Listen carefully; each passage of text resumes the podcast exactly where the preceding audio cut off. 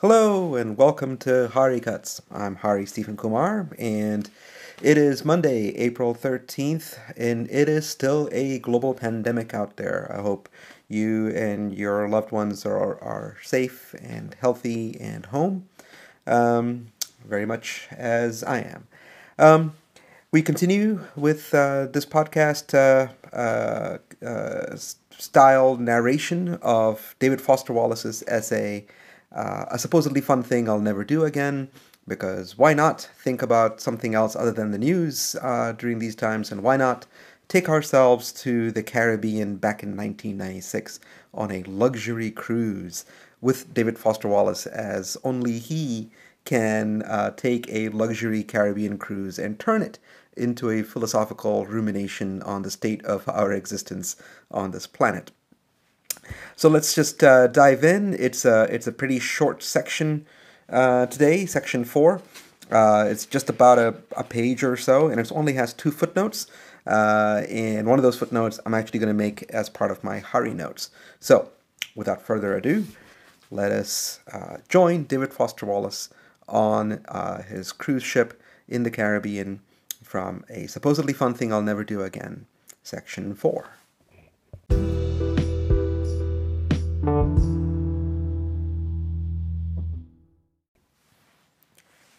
Section 4. Quote, Just standing at the ship's rail, looking out to sea, has a profoundly soothing effect. As you drift along like a cloud on water, the weight of everyday life is magically lifted away, and you seem to be floating on a sea of smiles. Not just among your fellow guests, but on the faces of the ship's staff as well. As a steward cheerfully delivers your drinks, you mention all the smiles among the crew. He explains that every celebrity staff member takes pleasure in making your cruise a completely carefree experience and treating you as an honored guest. Besides, he adds, there's no place they'd rather be.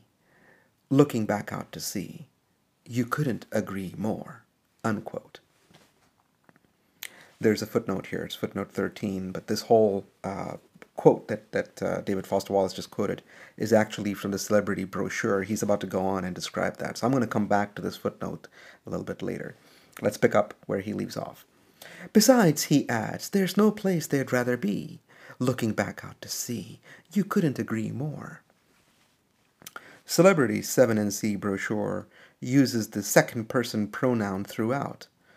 This is extremely appropriate because in the brochure's scenarios, the 7 and C experience is being not described but evoked. The brochure's real seduction is not an invitation to fantasize, but rather a construction of the fantasy itself. This is advertising, but with a queerly authoritarian twist in regular adult market ads, attractive people are shown having a near illegally good time in some scenario surrounding a product. And you are meant to fantasize that you can project yourself into the ad's perfect world via purchase of that product. In regular advertising, where your adult agency and freedom of choice have to be flattered, the purchase is prerequisite to the fantasy. It's the fantasy that's being sold, not any literal projection into the ad's world. There's no sense of any real kind of actual promise being made. This is what makes conventional adult advertisements fundamentally coy. Now, contrast this coyness with the force of the 7NC brochure's ads, the near imperative use of the second person, you, the, specific, the specificity of detail that extends to even to what you will say. You will say, I couldn't agree more, and let's do it all. In the cruise brochure's ads, you are excused from doing the work of actually constructing the fantasy. The ads do it for you. The ads, therefore, don't flatter your adult agency or even ignore it. They supplant it. And this authoritarian, near parental type of advertising makes a very special sort of promise, a diabolically seductive promise that's actually kind of honest because it's a promise that the luxury cruise, capital L, capital C, itself is all about honoring. The promise is not that you can experience great pleasure, but that you will. That they'll make certain of it. That they'll micromanage every iota of every pleasure option so that not even the dreadful corrosive action of your adult consciousness and agency and dread can fuck up your fun. Your troublesome capacities for choice, error, regret, the dissatisfaction, and despair will be removed from the equation. The ads promise that you will be able, finally, for once, truly to relax and have a good time because you will have no choice but to have a good time. Footnote 14. Footnote. Capital. Your pleasure! Unquote. Several Megaline slogans go, quote, is our business! Unquote. What in a regular ad would be a, a double entendre is here a triple entendre and the tertiary connotation, viz., mind your own bloody business and let us professionals worry about your pleasure for Christ's sake. Yeah, that, that connotation is far from incidental. Back to the essay. The ads promise that you'll be able, finally, for once, truly to relax and have a good time because you will have no choice but to have a good time. I am now 33 years old, and it feels like much time has passed and is passing faster and faster every day. Hari note. This guy was only 33 when he was writing all this? Ah, man. Yeah. All right, back to the essay. It feels like much time has passed and is passing faster and faster every day. Day to day, I have to make all sorts of choices about what is good and important and fun.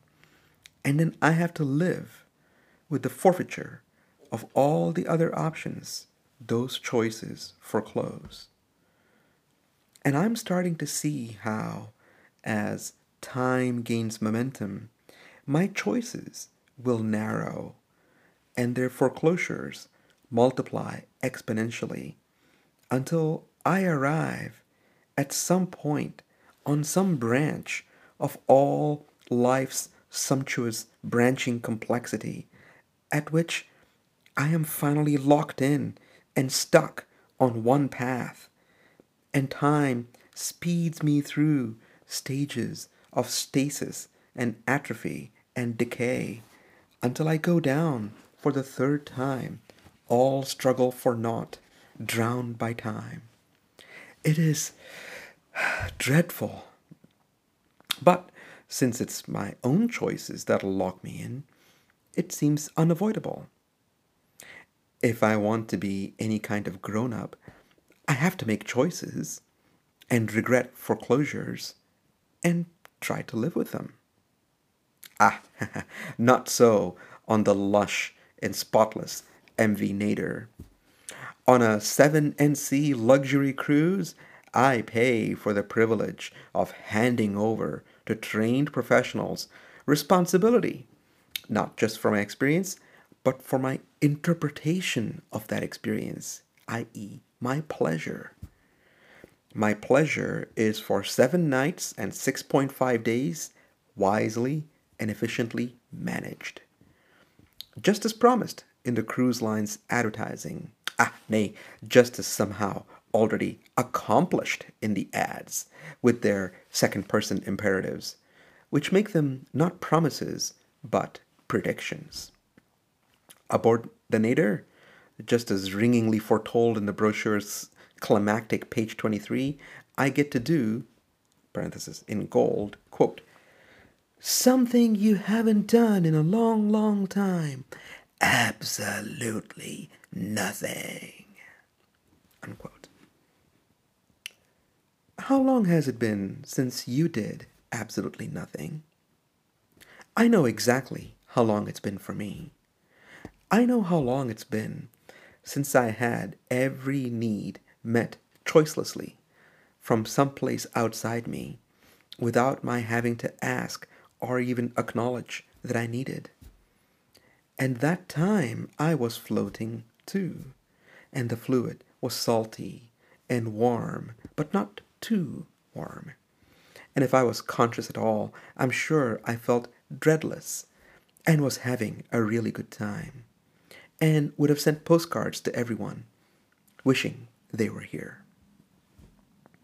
That's the end of section 4, except footnote 13, which I'm going to come back to in a second.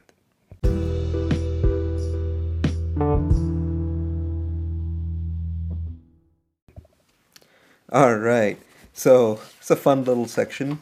We uh, we have David Foster Wallace kind of uh, experiencing dread again.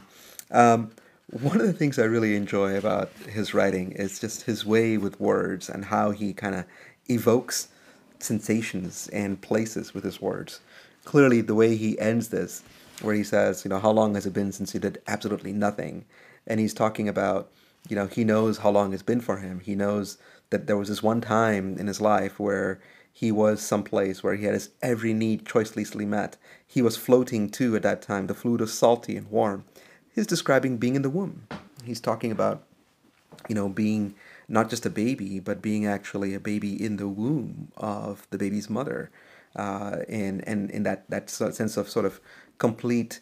Uh, you know, loss of, of agency, and he's comparing the cruise ship as being the kind of like almost parental figure that wants to just put you back in a womb uh, and and make you not, you know, able to make your own choices. And you know, he has kind of used words to to uh, evoke this earlier too. Uh, a little in, in, a previous section, there's a there's a place where he, he uses the word uterine. Uh, you know, he goes, uh, you know what, the food is superb, the service impeccable, the ship was so clean and so white it looked boiled. The Western Caribbean's blue varied between baby blanket and fluorescent, likewise the sky. Temperatures were uterine. And, you know, that of course evokes the uterus, evokes the womb. Um, and in this this whole uh, you know section here, as he's talking about um, the, uh, the, the the choices being taken away from him and advertising, and this this this this feels like for those of us that work in sales and marketing, it's really interesting to to see him compare the use of words and the effect that the word "you" has uh, in in marketing. Um, but as as brilliant as he is with words, there are times where he uses words that that have me kind of puzzled.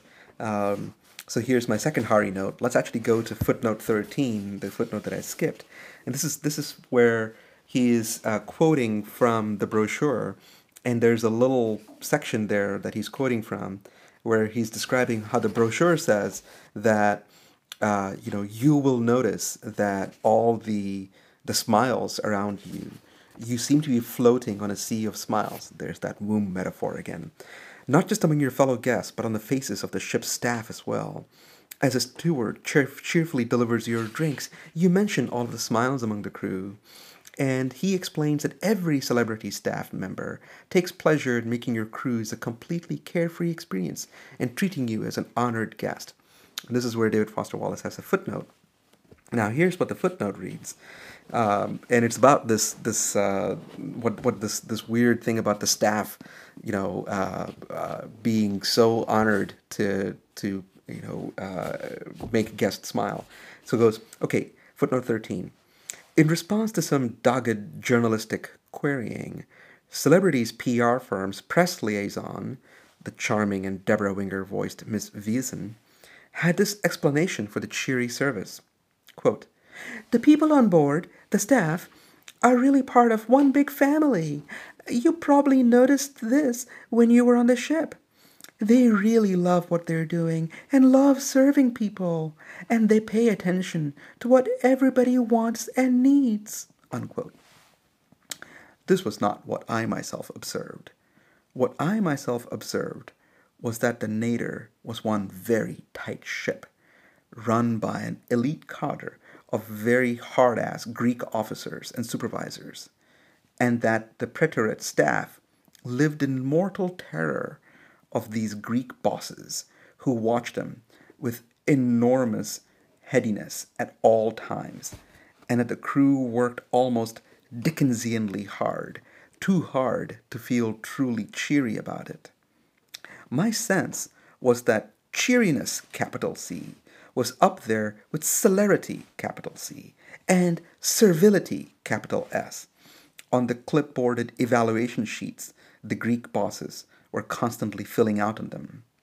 When they didn't know any guests were looking, a lot of the workers had the kind of pinched weariness about them that one associates with low paid service employees in general, plus fear. My sense was that a crewman could get fired for a pretty small lapse, and that getting fired by these Greek officers might well involve a spotlessly shined shoe in the ass and then a really long swim.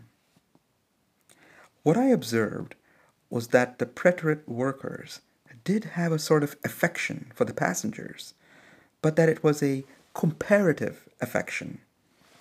Even the most absurdly demanding passenger seemed kind and understanding compared to the martinetism of the Greeks, and the crew seemed genuinely grateful for this. Sort of the way we find even very basic human decency moving if we encounter it in New York City or Boston. so that's footnote 13. Um, in, in, in that description of the staff, you know, David Foster Wallace has this astute way of looking past the propaganda, the brochures, and he actually sees the staff. He notices the staff, and he notices how their smiles are actually very forced, and they're actually terrified of losing their jobs. Um, but this word, preterite, this, this word tripped me up. I had to go look up how to pronounce it. Um, and then when I looked up the definition for it, I, I can't figure out why he's calling them preterite staff or preterite workers. It turns out the word preterite means the past tense or the past action of something. And I'm not entirely sure why he's using that here. And I don't think it's an accident because there's a whole another essay where David Foster Wallace actually writes about uh, he was supposed to write the introduction to a to a dictionary, and he made that just he made even a dictionary turn into this this beautiful essay on English language usage. So I'm pretty sure he's using preterite very very carefully, but I have no idea why he's using it or what that means. So if any of you do, uh, please send me a message. If you go to anchor.fm slash slash haricuts, you'll see a little button there that says uh, send me a voice message. How about that? A good old fashioned voice message in these in these times. Um, and the the thing I, I, I want to end with is how he ends this this footnote. He goes that these staff, you know, because they're so terrified of their Greek bosses, that even like crazy passengers, you know, demanding all kinds of crazy things from them, they seem so kind and understanding to the staff. He says, and they seem genuinely grateful for this, sort of the way we would find even very basic human decency moving if we encountered in New York City or Boston. you know, so why is David Foster Wallace like taking this unnecessary slam on New York City or Boston? Of course, I think back in '96 that would have felt quite appropriate. And even just until entirely, you know, a few months ago, we would have imagined New York City or Boston. And for the, those of us that live close to New York City or Boston, we can kind of understand the sarcasm there. You know, these these two cities are very callous places, and there are, you know, rudeness is almost a virtue there. But then again, um, New York City is now the hotspot for the pandemic here in the U.S. Uh, New York City has more cases than any other country, uh, and uh, which is truly frightening. Um, Boston too is a hotspot, and Uh, those of us that have friends and family in New York City and in Boston, uh, there's a way in which we're reaching out to them, and there's a way in which we're seeing stories come out of New York City and Boston of of superhuman basic decency. Um, and there's I have a feeling that there's there's a lot in the character of life in New York City and Boston that's going to be changed uh, toward kindness and an appreciation of, of basic decency in a way that um, hopefully endures. And so uh, I wish uh, all of us all experience basic human decency in these difficult times as we're in. Uh, looking forward then to tomorrow. Tomorrow, section five. This is going to be a much longer section tomorrow. This is going to be a really, really funny section. Uh, I can't wait to read this for you all. Uh, this is where we're going to actually see some genuine storytelling. So far, four sections in, you might have been wondering, hey, look, this is about telling stories. There's no story here so far. Ah, come back tomorrow, section five. There's story, there's scenes, there's David Foster Foster Wallace at his at his at his funny best. Um, and I'm, I'm looking forward to reading that. It will lift my spirits as I hope it does for you as well. Until then, stay safe, stay home, stay healthy, stay human. Thank you.